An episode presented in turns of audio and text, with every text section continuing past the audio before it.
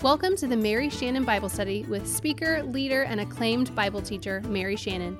Every week, she'll dive deep into Scripture using her unique blend of laugh out loud humor and hitting you between the eyes truth that we all need.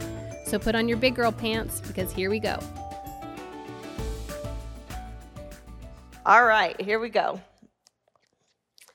Verse 37 through 39 says this On the last day of the feast, the great day, Jesus stood up and cried out. If anyone thirst, let him come to me and drink. Whoever believes in me, as the scripture has said, out of his heart will flow rivers of living water. Now, this he said about the Spirit, whom those who believed in him were to receive. For as yet the Spirit had not yet been given, because Jesus was not yet glorified. Okay, so I want to review just a little bit. The great day, right? The great day of what? The Feast of Tabernacles. We've talked about it that on that week, that celebration, Josephus says, You've never even experienced joy if you've never experienced the Feast of Booths. That I, of all the feasts, I would have loved to have been present for this one. So they've been camping out in their booths for a week, and they have been reminded of the wilderness wanderings in those booths, and they have seen the Temple Mount lit up ablaze and all the light coming through all the courtyards of the city of Jerusalem. And they have also experienced the amazing water libation where the high priest would take the golden vessels and the parade would come down from the Temple Mount all the way down through the city of David to the Gihon spring, to the pool of Siloam, and they would fill up the golden vessels and they would come back with instruments playing and singing and dancing. I can imagine the eyes of the children as they watched this. And they would go all the way back up to the Temple Mount and they would pour that water. They'd be singing Psalm 118, but they would pour the water on the base of the altar and remember the fact that God had provided um, the pillar of light, right? The f- pillar of fire, but that He had provided water from the rock. Well, on the last day, they would come up and they would do something a little different. At that point, they would walk around the altar seven times. I think we talked about this last week a little bit. The fact that that was the end of the wilderness wanderings. Because when the wanderings ended, they came into the promised land, and what was the first thing they had to face? Jericho. So, how did they defeat Jericho? God defeated Jericho. He asked them to walk around seven times, and when they did, the walls came down. And scripture says more people died from the falling of the walls than by the sword. And it was God's city, the first fruits. That's why they were never to rebuild it. All right. And so this represents the end of the wilderness wanderings, and they would pour out this water, and the high priest would get up. There'd be a hush. And it was at this moment that Jesus said this. And it says that he said it in a loud voice. That literally means right under scream. All right. And for him, that was different. Okay, Jesus was, uh, he had a soft voice. He taught, but at this, he was proclaiming. And during that time, he stood up and he says this, if anyone, did you hear that word? Anyone means what? Anyone. If anyone thirsts, that's recognition. That's recognition that you have a need. That's humility. I thirst. If anyone thirsts, let him come to me and what? And drink. Whoever believes in me, as the scripture has said, out of his heart will flow rivers of living water. Man, John 6 and 7 and into 8 are amazing. The whole time, John is making them remember their forefathers' experience in the wilderness with God, their experience with God. In chapter six, we went back to the Passover and he, he remembers manna. And Jesus says, What? I am the bread of life. And how will that be? It's a sacrifice, my flesh. You have to apply it. You eat my flesh and drink my blood. He comes to the Feast of Tabernacles and you have the water libation. And on the day after, we're going to see that, right? The day after, he steps up and he says, basically, he's saying, I am the living water. He's saying, if anyone thirsts, let him come to me and drink. and from his heart will flow rivers of living water.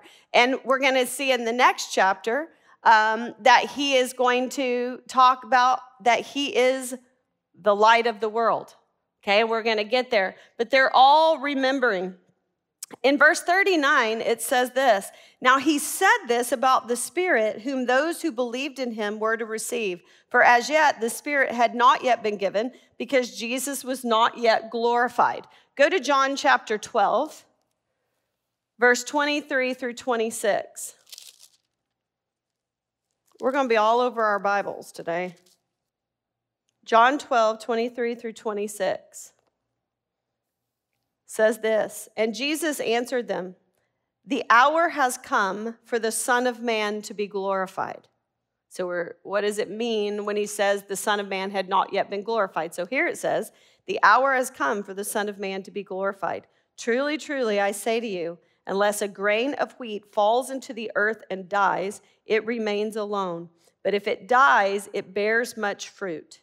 Whoever loves his life loses it, and whoever hates his life in this world will keep it for eternal life. If anyone serves me, he must follow me, and where I am, there will my servants be also. If anyone serves me, the Father will honor him. So he's saying, This is the hour that I'm going to be glorified. And then he refers to his what? His death. Okay? So we know that his death, his burial, his resurrection, his ascension. When that happened, the Holy Spirit was released at Pentecost, okay? But he is also talking, I want you to see this. So he's talking about his death, and he also refers to the fact that we're going to be called to die to our own life. But look what he says. He says, If anyone serves me, he must follow me, and where I am, there will my servant be also. I want you to see the comparison with that in chapter 7, where we just were, 733, what he said to the Pharisees.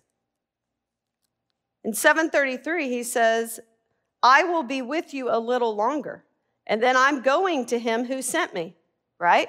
So his death, burial, resurrection, his ascension to the Father, and he says, You will seek me and you will not find me. Where I am, you cannot come. Do you see the contrast between those? The one we just said said this If anyone serves me, he must follow me, and where I am, there my servant will be also. If anyone serves me, the Father will honor him. Such a contrast. Um, look at 1 Timothy 2 5 through 6. For there is one God, and there is one mediator between God and man, the man Christ Jesus, who gave himself as a ransom for all, who is the testimony given at the proper time. When the hour came, he was the testimony given. He was the ransom given for all. He died, he rose again, he ascended to the right hand of the Father, he was glorified. After that, the Holy Spirit will be sent. Look at Hebrews 10 20. I'm going to read 19 too. Therefore, brothers, since we have confidence to enter the holy places by the blood of Jesus, by the new and living way that he opened for us through the curtain that is through his flesh. They need to understand something, right? Jesus was bringing salvation through his death. There is only one mediator between God and man. He says, I am the way, the truth, the life. No one comes to the Father but by me. How? By the sacrifice of my flesh. It also says that when he did that, when he died on the cross, his flesh was like the veil and when he died, the veil that separated man's access into a holy God was split from top to bottom, allowing us to enter into the presence of God through Christ Jesus. And so we all know this, right? Then the last one I want you to see, just in reference, is 2 Peter 1 3 through 4. His divine power has granted to us all things that pertain to life and godliness through the knowledge of Him who calls us to His own glory and excellence, by which He has granted to us His precious and very great promises, so that through them you may become partakers of the divine nature. So, through Christ Jesus, the one mediator between God and man, through his death and resurrection on the cross, he paid our penalty, allowing us to come into the presence of God, and once glorified, sent the Holy Spirit into us, and we literally have been given a divine access to a divine nature. I put it this way the Spirit of God within the people of God.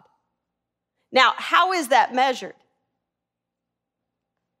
Galatians 5 tells us how it's measured. What is the nature of God?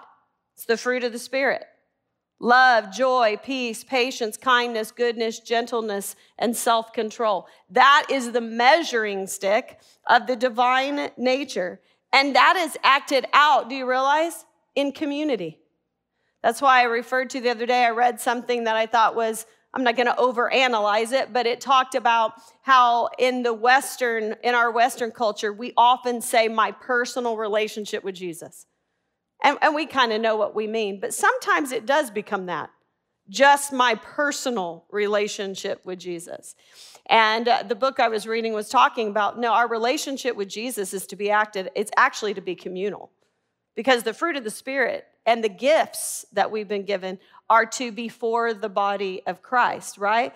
And so they were suggesting a better word, and don't overanalyze this, but the better word is an intimate relationship with Jesus.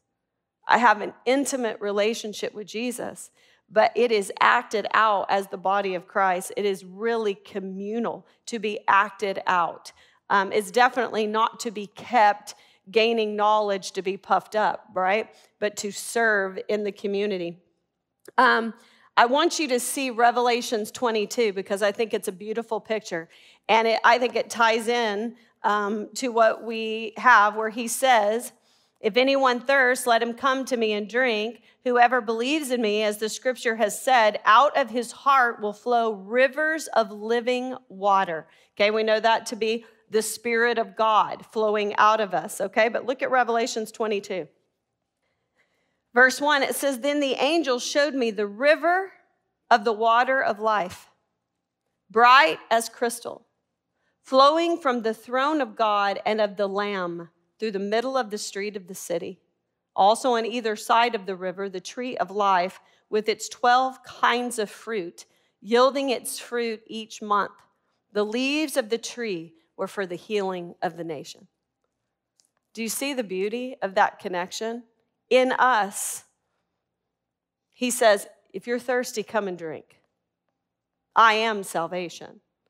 And when you do, your heart will well up to be rivers of living water. In Revelations 22, the river of living water fed the tree of life that produced fruit. And it also says, and the leaves of that tree were for the healing of the nation. The Holy Spirit wells up inside of us as living water that becomes rivers flowing out of us, not just for us, but for the healing of the nations. And I think this is the point of um, Revelations chapter 3 when we get to the city of Laodicea. I just want to show you a little connection there, okay? So go to Revelations chapter 3, and it's in verse 14 of 3. And I think this section of scripture is very misunderstood, especially by young people, okay? And so I'm going to talk about the, the picture here. Okay? So it says in verse 14, and to the angel of the church in Laodicea, write the words of the Amen, the faithful and true witness, the beginning of God's creation. Verse 15, it says this I know your works. You are neither cold nor hot. Would that you would either would that you were either cold or hot. So, because you are lukewarm and neither hot nor cold, I will spit you out of my mouth. For you say, I am rich, I have prospered, I need nothing, not realizing that you are wretched, uh, pitiable, poor, blind, and naked. I counsel you to buy from me gold refined by fire, that you may be rich, and white garments, so that you may clothe yourself, and the shame of your nakedness may not be seen, and a salve to anoint your eyes, that sh- so you may see. Those whom I love, I reprove and discipline. So be zealous and repent. Behold, I stand at the door and knock. If anyone hears my voice and opens the door, I will come into him and eat with him, and he with me. The one who conquers, I will grant him to sit with me on my throne, as I also conquered and sat down with my Father on his throne. He who has an ear, let him hear what the Spirit says to the churches.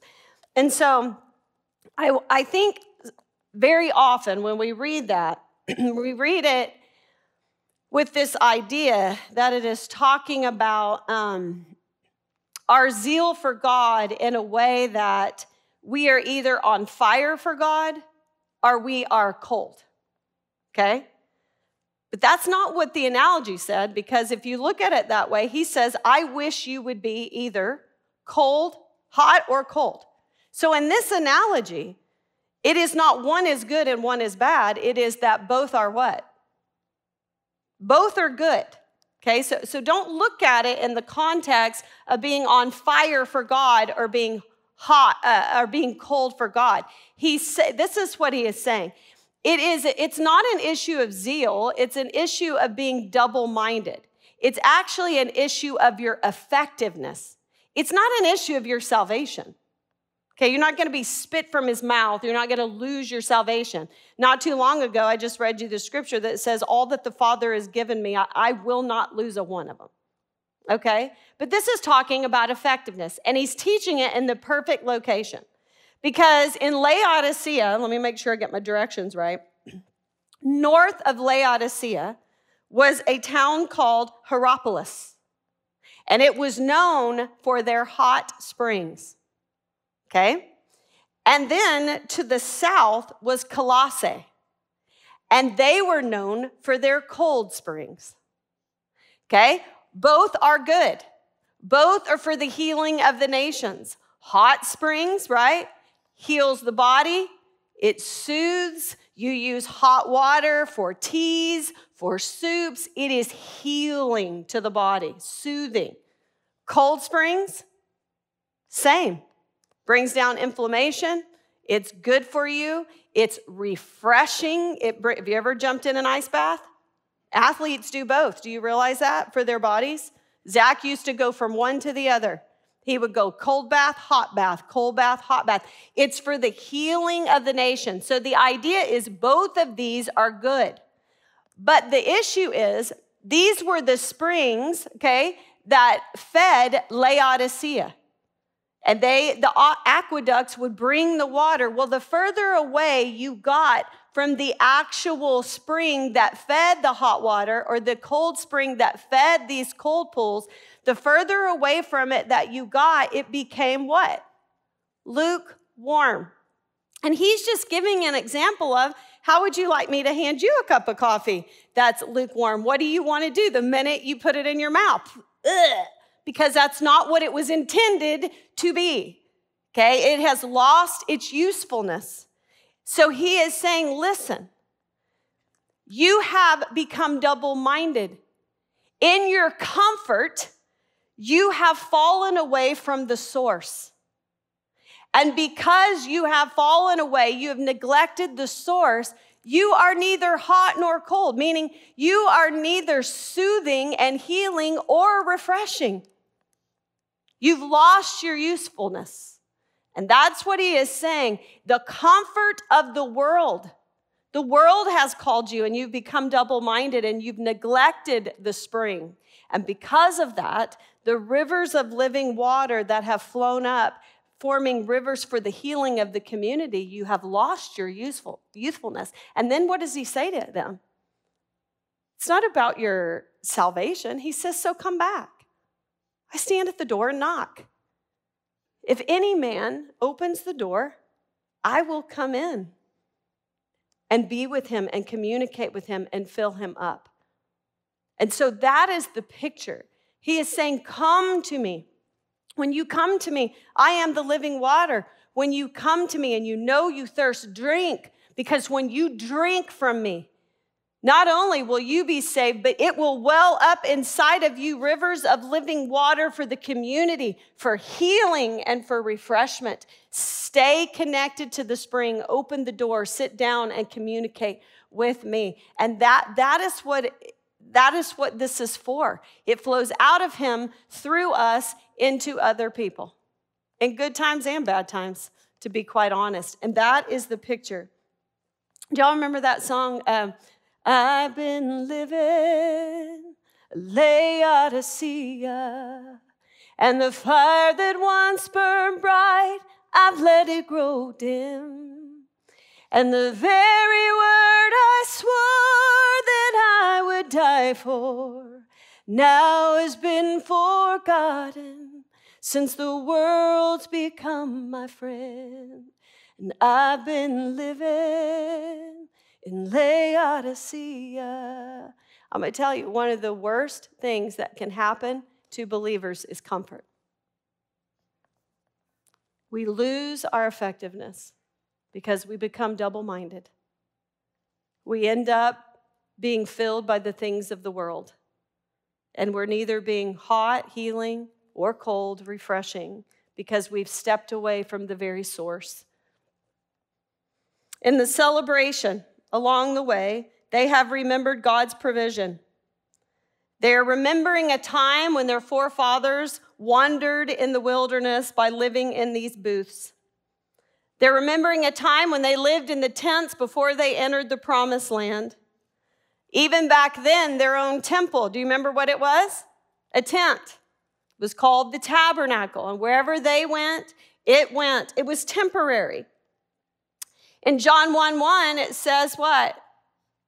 that God tabernacled among them. We find out that Jesus, the one who put on flesh, tabernacled among his people to offer the true promised land. And by the way, according to Hebrews chapter 11, verses 8 and 9, Abraham, when he was called to leave his country and travel to a land that he did not know, it said that he actually was looking forward to a city whose foundation was God.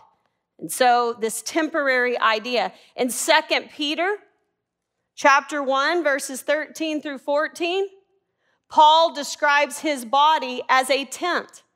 It is temporary. In 1 Corinthians 15, 50 through 58, well, let's read that one because I sure love it and I need to hear it today. 1 Corinthians 15, why in the world would we ever skip such a beautiful section of scripture? So let's read it. I tell you this, brothers flesh and blood cannot inherit the kingdom of God, nor does the perishable inherit the imperishable. Behold, I tell you a mystery. We shall not all sleep, but we shall all be changed. In a moment, in the twinkling of, a, twinkling of an eye, at the last trumpet. For the trumpet will sound, and the dead will be raised imperishable, and we shall be changed. For this perishable body must put on the imperishable, and this mortal body must put on immortality. When the perishable puts on the imperishable, and the mortal puts on immortality, then shall come to pass the saying that is written Death is swallowed up in victory. O death, where is your victory? O death, where is your sting? We are in a temporary tent. And I'm going to tell you what, we won't all sleep. We won't. Well, I don't know about we, but in general, we. There will be some who do not die, right? Zachary is experiencing life after death. But one day, he will experience life after life after death because he will return. I think N.T. Wright said that he will return and he will receive a glorified body with DNA that is recognizable as Zachary Hoffpower. And I love that. We are tabernacling. We are. This is not our home, it is our temporary dwelling. And we are looking forward to a promise land. So we need to learn this just like them. This world is not our home. We're just passing through. And we have a job to do, do we not? Our purpose is to glorify God and to allow these streams of living water to flow out of us into a community for their healing and their refreshing, to introduce them to Jesus. What a beautiful picture. And then we come to verse 40. When they heard these words, Some of the people said, This really is the prophet. And others said, This is the Christ. But some said, Is the Christ to come from Galilee? Don't you just want to knock them out sometimes? Do you ever just get sick of them, or am I the only one? Has not the scripture said that the Christ comes from the offspring of David and comes from Bethlehem, the village where David was? So there was a division among the people over him. Some of them wanted to arrest him, but no one laid hands on him. The officers then came to the chief priests and Pharisees, who said to them, Why did you not bring him? The officers answered, No one ever spoke like this man. The Pharisees answered them, Have you also been deceived? Have any of the authorities or the Pharisees believed in him? But this crowd that does not know the law is accursed. Nicodemus, who had gone to him before and who was one of them, said to them, Does our law judge a man without first giving him a hearing and learning what he does? And they replied, Are you from Galilee too? Search and see that no prophet arrives from Galilee. Oh my word. I mean, what can he do? Okay. I mean, they just saw the most amazing, beautiful analogy. Anyone who thirsts, standing right there, come to me and drink, and your heart will become rivers of living water. and they begin to argue. It creates division. There's still division. And uh, Galilee is still the sticking point, still the sticking point. But then they go on to say, but wait a minute. Doesn't the Messiah come from the family of David and Bethlehem? What do we know?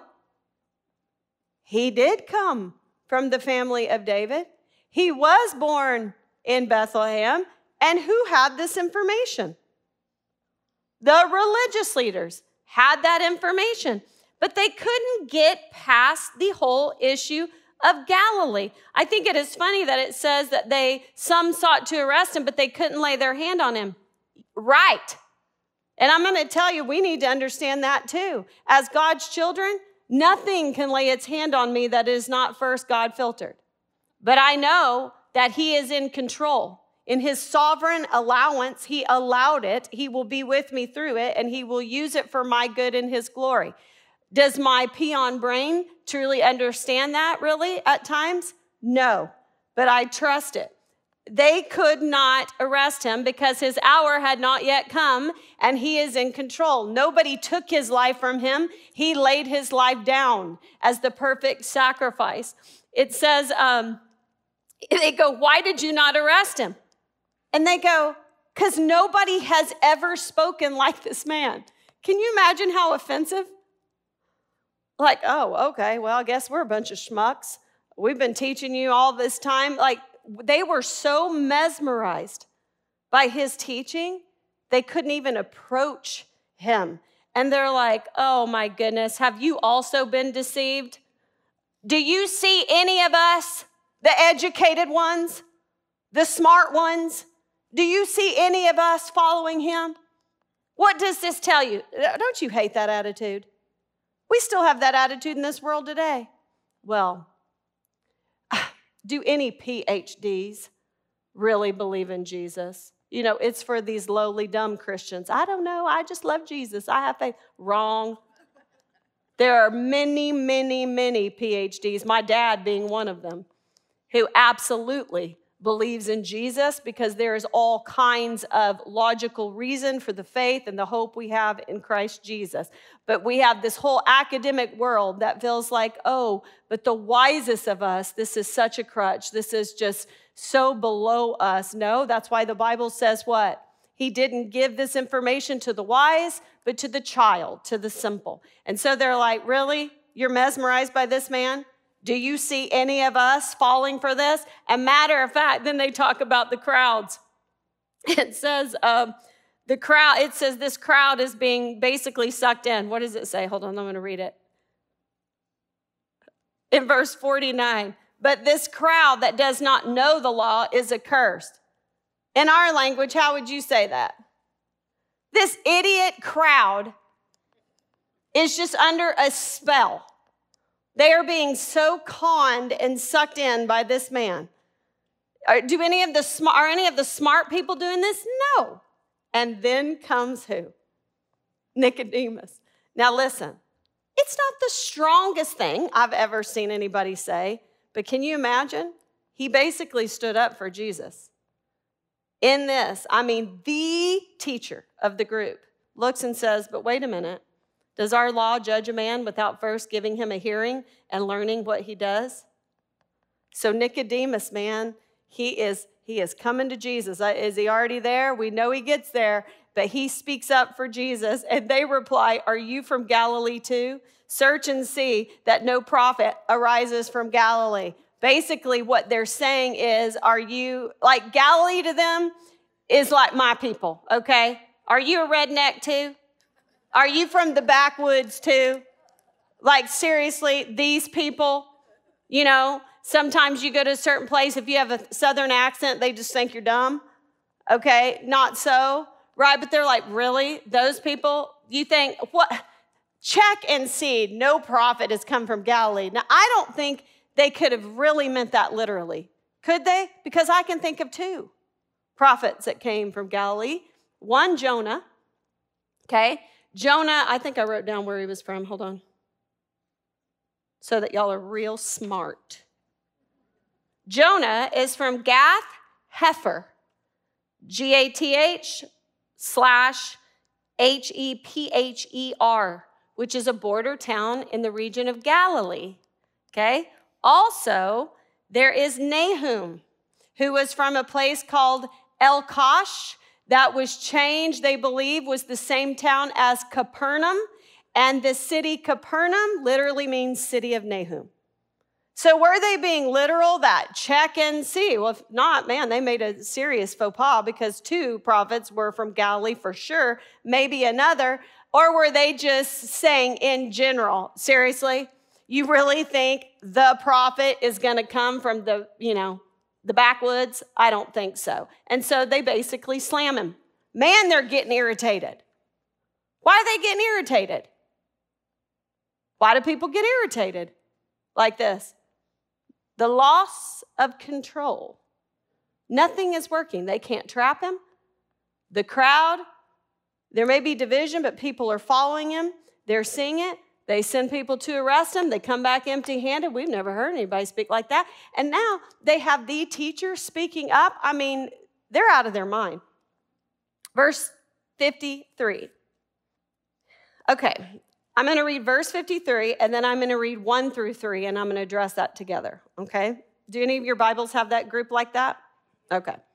They went each to his own house, but Jesus went to the Mount of Olives. Early in the morning, he came again to the temple all the people came to him, and he sat down and taught them. And the scribes and the Pharisees brought a woman who had been caught in adultery and, and placing her in the midst. Okay? Now, look at your Bible. How many of your Bibles say uh, this might, wasn't included in the earliest manuscripts? Does that bug you? Don't let it. Okay? So there's debate on whether this actually is a part of John, if it fits right here. But in the levels of um, people's confidence, it's, it's, if you research it, it's marked an A. Okay? So there is debate over it. But I also want you to recognize because we have looked at chapter five, six, seven in a row. And if you remember, there's kind of um, a pattern. What happens is there'll be an incident, right? Some incident, like a healing or something. And then there's a sermon. And then what comes next? Another incident. And then he gives a sermon. And then there's an incident. And then he gives a sermon. It's kind of a pattern in, in this Johannine literature, okay, John's literature. And if you remove this, you would break the pattern. So that is one of the reasons that they have kept it in there because it fits the Johannine pattern, okay? So I just thought I would address it and you can investigate it and debate it, but it's in there, okay? And so we're gonna look at it. It says that Jesus went to the Mount of Olives. Now, if you've never been to Israel, the Mount of Olives is just east of basically the city of Jerusalem. It's just east of the Temple Mount. So if you have the Temple Mount here, you have the Mount of Olives just east of it, and in between, you have the Kidron Valley. All right? And so, if you have the Mount of Olives here and the Temple Mount here, the Garden of Gethsemane is on the lower right hand side of that. You have the most beautiful um, view from the Mount of Olives to the Temple Mount. It is the most beautiful place. And the, uh, the Mount of Olives is important. Think about all the things. He taught there, he did the Olivet Discourse, which is Matthew 24. Uh, he prayed there, we know that. What else happened there? He was betrayed there. He will ascend from there, and according to the prophets, he will come back and put his foot there. So it's very important. So, exactly where did he go on the Mount of Olives? Well, we don't know. We don't know if he camped, he could have camped out. Or if he went to Mary and Martha and Lazarus' house, because Bethany is just right on the other side of the Mount of Olives. So I tend to think he went to their house. That's what I tend to think. He comes in for the feast. You stay with your family and friends, and they were like family to him, and he stayed with them at their house. Um, I wrote down, let us not forget, Jesus didn't have a home. He didn't. He tabernacled among us. This idea of a tent, temporary. He tabernacled among us. He didn't have a home. You remember when the rich young man wanted to follow him? And he said, You better think about it. that reminds me of my son. He, every time he would do, because I would tell him when he was about to do something bad, I go, Zachary, you better think about it. And so when he was little, every time he would look up about something, he'd go, You better think about it. Okay? So uh, at this point, if you think, he said, you better think about it. Because listen, birds have nests and foxes have holes, but the Son of Man has no place to lay his head. This isn't my home. Matter of fact, even his tomb was borrowed. Why? He wasn't going to need it long, right? Borrowed tomb. I'm out of here in three days. Um, then it says, Early in the morning, he came, he came again to the temple, and all the people came to him, and he sat down and taught them. I love that. Early in the morning, he gets up and he's there. He's waiting. We find out he's actually in the court of the women uh, where the treasury was, which he's no longer on the porches. He's, he's come more into the temple, and there he is waiting. And it says, early in the morning, the people got up and they all came and he taught them. Isn't that what we should do? Do you realize every morning, you know, I always talk about uh, when I teach my Hannah message, I talk about the fact that I'm romantic, and of course, I would love a Hallmark man that every morning I'd get up and he'd be like, Good morning, beautiful. How was your night? You know, and bring me coffee. And I said, You know what? We have something so much better, right? God does not sleep or slumber. He constantly waits for us at night. We sleep, and every morning from now on, I want you to open your eyes and hear him sing, Good morning, beautiful. How was your night? He wants to talk to you. He is always pursuing you in relationship. He got up early that morning. He went in the temple and he sat down. He was ready to teach, and they showed up. Are you? Are you showing up every morning? Don't you just, are you like, Lord, please give me. The minute I open my eyes, give me such a relationship with you that I can't wait to talk to you first thing in the morning. Teach me this morning. Give me eyes to see and ears to hear. And so they go and they sat down. And then these darn Pharisees break up this scene and so they bring this woman. Hmm. Well, by the way, uh, the court of the women, the scribes and the Pharisees would walk through the court of the women to get to the court of men. So this was a great place that he was teaching. And so it says that they travel through this area and then we have this story that we are all familiar with. And I heard a pastor, I think he was with one of the Calvary churches, and he described it like this a long time ago. I heard him. It says, This is the tale of two sinners. One is a rank sinner, and one is a religious sinner.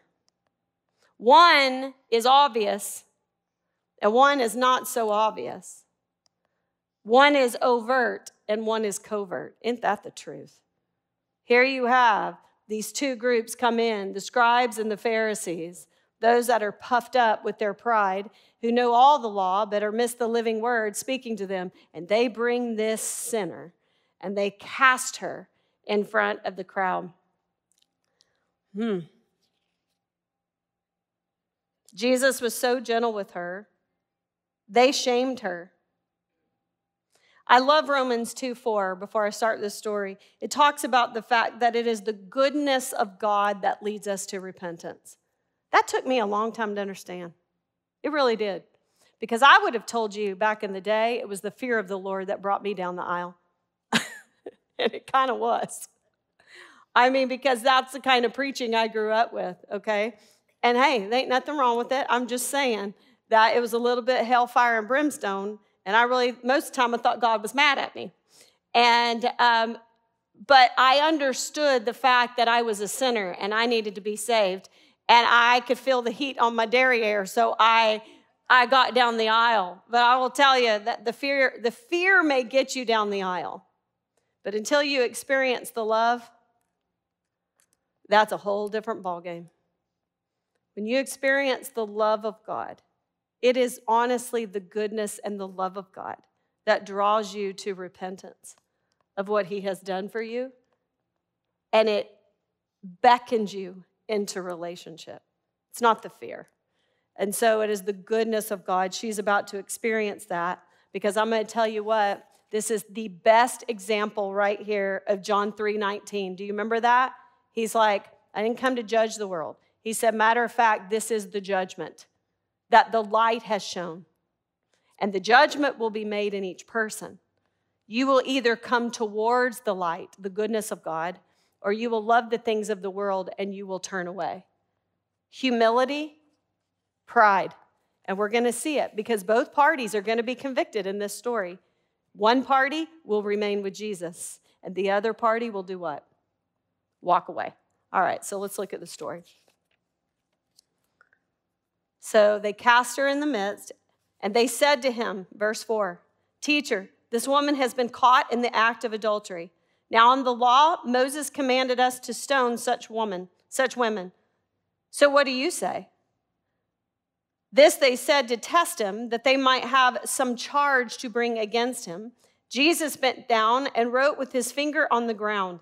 And as they continued to ask him, he stood up and said to them, let him who is without sin among you be the first to throw a stone at her. And once more, he bent down and wrote on the ground. Hmm. So she was caught in the very act. Seriously. Maybe. Maybe. You think she might have been set up to be caught in the very act?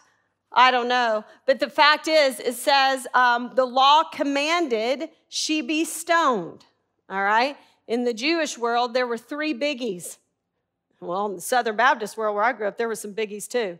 Did y'all have certain biggies on the bulletin board of sins? You do that, you're in trouble. Boy. Uh, but theirs were murder, idolatry, and adultery. And hey, I get it. Because I'm going to tell you what, when it comes to the standard, sin is sin. You break one, of God's laws, you have broken them all. But we all know that certain sins bring with them greater consequences. We know this, right? I know because I've lived it. And um, the fact here, why were they so serious about adultery? Because they should be. Because when that happens, it breaks relationship, which breaks the family, which ultimately does what to society? Breaks society. I can tell you that when relationship is broken and family is broken, there is a lot of wreckage that brushes up on shore. I live it every day. I understand the hurt of it. I understand the difficulty of it. It permeates every part of your life and you and literally you see why it is painful. It has ripped apart something that should have never been ripped apart. Okay? And and so it is. It is serious but they're not they're not serious. They're not being authentic in their concern about this adultery. Because to be quite honest, they really don't care about the law right now. What they truly care about is trapping Jesus. So let's look at their motives because that's what they're doing. And for Jesus, this is a lose lose situation. They're like, oh, we've got him. We have so got him. This is the best trap we have laid yet because really and truly, I don't know how he could ever squirm out of this one. This one is a doozy because if he says kill her, stone her, ooh, that's not a very good friend of sinners. Just saying. Not a good friend of sinners. So you're telling me that not too long ago he says, Follow me. Take on my yoke. Learn from me. I'm tenderhearted. My yoke is easy and my burden is light. I'm a friend of sinners. Killer, stoner, like that, that doesn't work, okay? And so that's gonna be a little bit hard. If he says don't, then what has he done? Broken the law of Moses. And then another flip side, if he does say stoner, guess what law he breaks? The Roman law because they didn't have the right to do capital punishment. I'm telling you, he's in a pickle. And so they set him up. Let me tell you something. It was a setup because they hadn't practiced this kind of law in over a thousand years. But they were setting him up big. They couldn't even do this under Roman law. And by the way, they weren't even doing it correctly themselves because the law actually said that if you were caught in the act of adultery, who should be stoned? The woman and the man. Well, if they're literally caught in the act, where's the man? Right? This whole thing is just a hot mess. And they have set him up in this trap. They are using the woman to prove a point. Mm. That's sad. They have no compassion for her. They have no love for her. She is an object. They're treating her like an object. They've thrown her down on the ground because they're going to use her to prove their point. Man, I hope we don't act like that. They shame her. They do nothing but reveal her. What does the Bible says? Love covers a multitude of sins. The love of God does not strip naked, it covers all through Scripture. That's what we do. We don't strip people bare in public in order to shame them to prove any point. And I don't care if it's the point of the law or Scripture, that is not how we behave. We don't ever do that. He did not do that. They throw her down. Did you notice that Jesus goes down to where she is? He's sitting teaching, okay, by the way. That's how rabbis taught. He's no longer sitting. He got down and he went and got down on her level. He went where she was and he begins to write in the dust. Now, I'm going to come back to that in just a second. He comes down to her level. As they look down upon her, because aren't they looking down their nose at her? As they look down at her, they begin to see what he is writing in the dust. So, as they begin to look down on her in just a sec, they are going to actually not just look down at her, they're going to see evidence of them. They're going to be faced with themselves. Then he stands for his proclamation. I love that. Because when he says what he does, when he says to them, um, let him who is without sin among you be the first to throw a stone at her. That's a proclamation. So he gets down on her level. But when he makes the proclamation about her, what is he doing? He's standing up for her. Okay? Do you see this almost? It's, it's almost a little glimpse of the issue with Stephen, the first martyr. Do you remember that? Stephen is preaching, they're outraged, and he does get stoned. And he looks up, and when he looks up, he has the vision of Jesus at the right hand of the Father. And what is he doing? He's standing. Because I'm going to tell you before, it says that Jesus ascended to the right hand of the Father. He sat down at the right hand of the Father. Why did he sit? Because his job was done. But when it came to Stephen, he stood up. Why? Because Saul of Tarsus was standing up for those that are about to stone him, but Jesus was standing up for Stephen. And he allowed him to see that. Right here, he immediately gets down on her level. He does not look down his nose at her and he starts to ride in the dust. But when he makes the proclamation, he stands up. Okay, he who has no sin cast the first stone. And then he goes right back down. And as they're looking down, they are faced with what he writes in the dust. This is the only time we see Jesus write anything in the New Testament, and he chooses to write it in the dust. I love that. I'm going to ponder that a little bit more. I wrote that yesterday and I thought, hmm, I really like that because what he was writing wasn't permanent. That's, that's kind of mercy on these guys. That means it can blow away, it can change. It's not written permanently. I don't know. That's just a thought I'm going to come back to, but there's even more. So I'm going to give you some pictures for you to look through. I'm not going to tie it all up for you, but I'm going to give you some pictures to study this week in regards to the finger of God writing, okay? Things for you to look at. Let me give you some examples.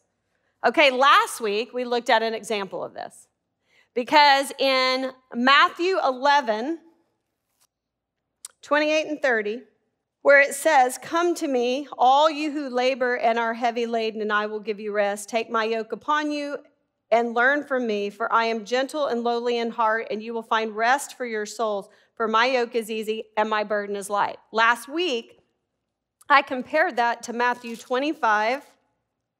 That is not right. I'm going to find it. 23, 4. It says this about the Pharisees they tie up heavy burdens, hard to bear, and lay them on people's shoulders, but they themselves are not willing to move them with their finger. I think that is so interesting. Here, Jesus is removing a burden with his finger. Just a little idea, just something for you to think about. Here's another one Exodus 8, I think verse 16. It's in Exodus 8. You'll have to find it. I think it's verse 16, maybe through 22. Um, it is when in one of the plagues, do you remember the gnats? Okay. Is it? Okay.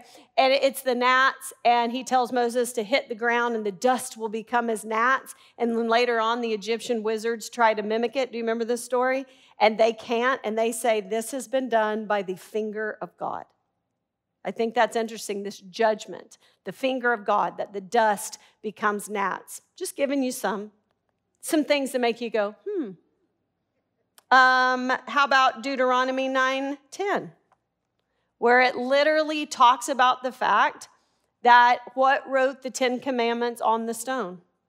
The very finger of God.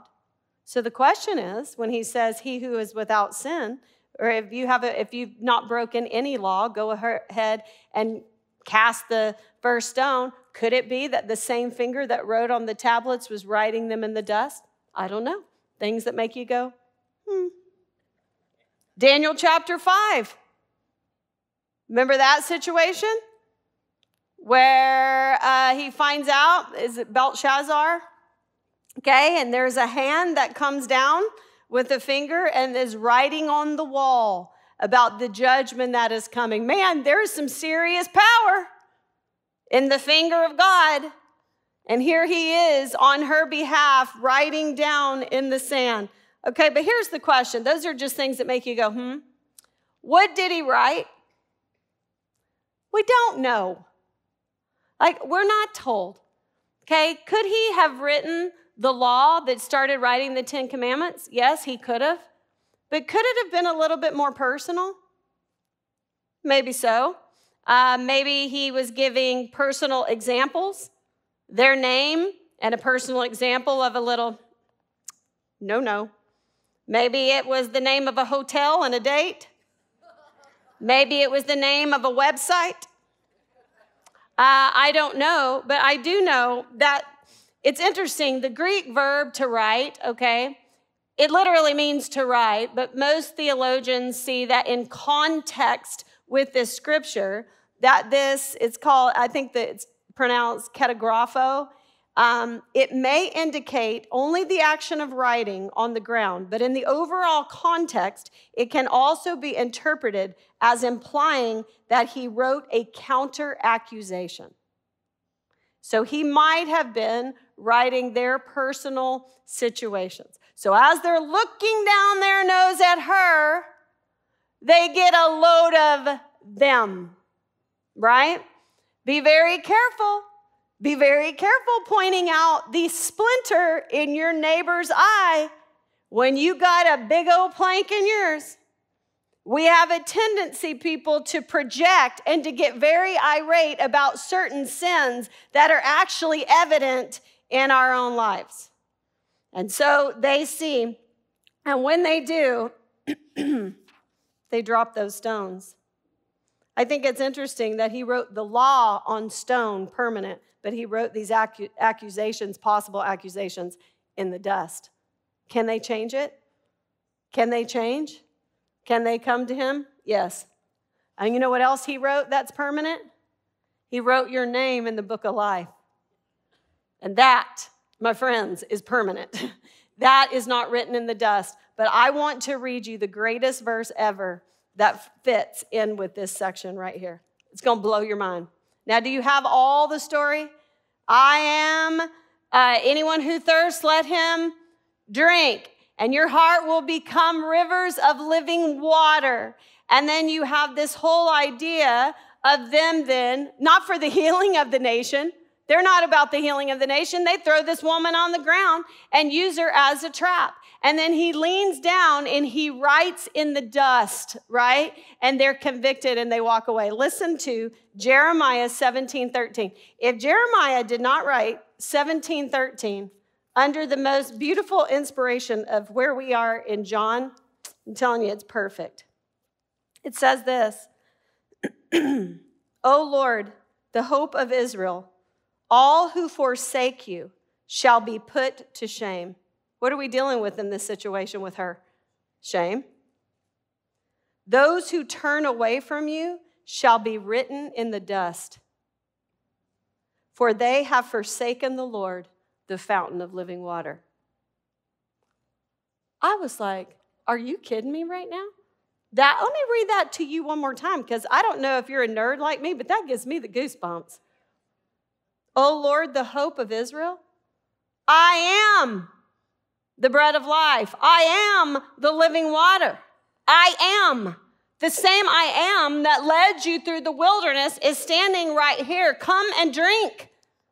I am the living water. He says, O Lord, the hope of Israel, all who forsake you shall be put to shame. Those who turn away from you shall be written in the dust, for they have forsaken the Lord, the fountain of living water.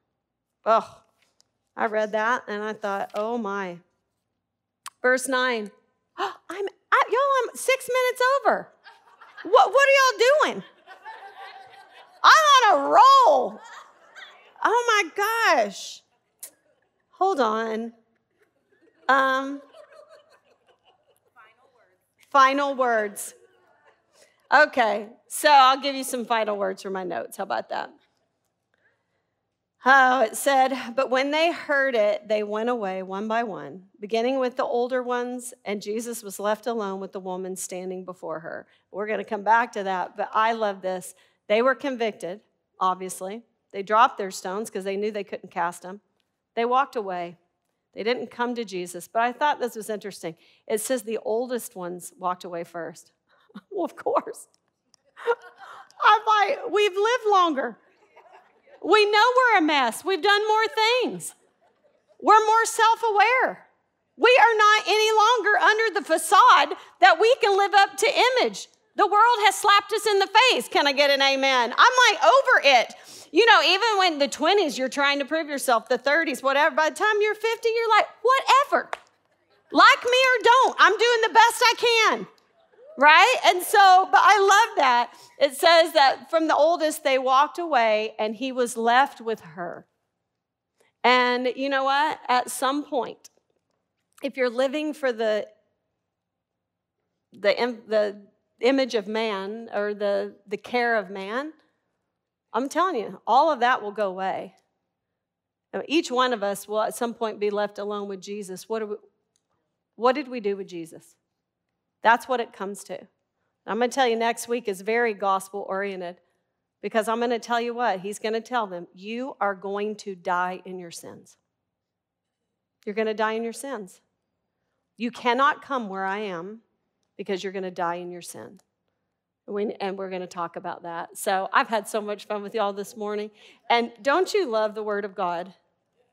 I'm telling you what, you could just eat it up. I've given you plenty to study and ponder over for the week. So let's pray. Lord, thank you so much for today. Thank you for your word. Lord, so many pictures of all of it are just in my soul today to meditate on. And so, God, I, I just want to know you. I want to have an intimate relationship so that the more time I spend with you and this river flows through me, I can be used for the healing of the nations. We lift you up, we worship you. You are the only one true God. And just like you said to them, unless you believe that I am, you will die in your sins. Thank you, God, for saving me. In Jesus' name, amen. Thanks for tuning in to the Mary Shannon Bible Study. Be sure to subscribe. Shannon also hosts the hilarious and heartfelt Mary Shannon's Table podcast, where, along with friends, they chat about life, faith, and leadership. Check out the show now and subscribe. If you want to connect with Mary Shannon, go to Instagram at It's Mary Shannon or visit itsmaryshannon.com.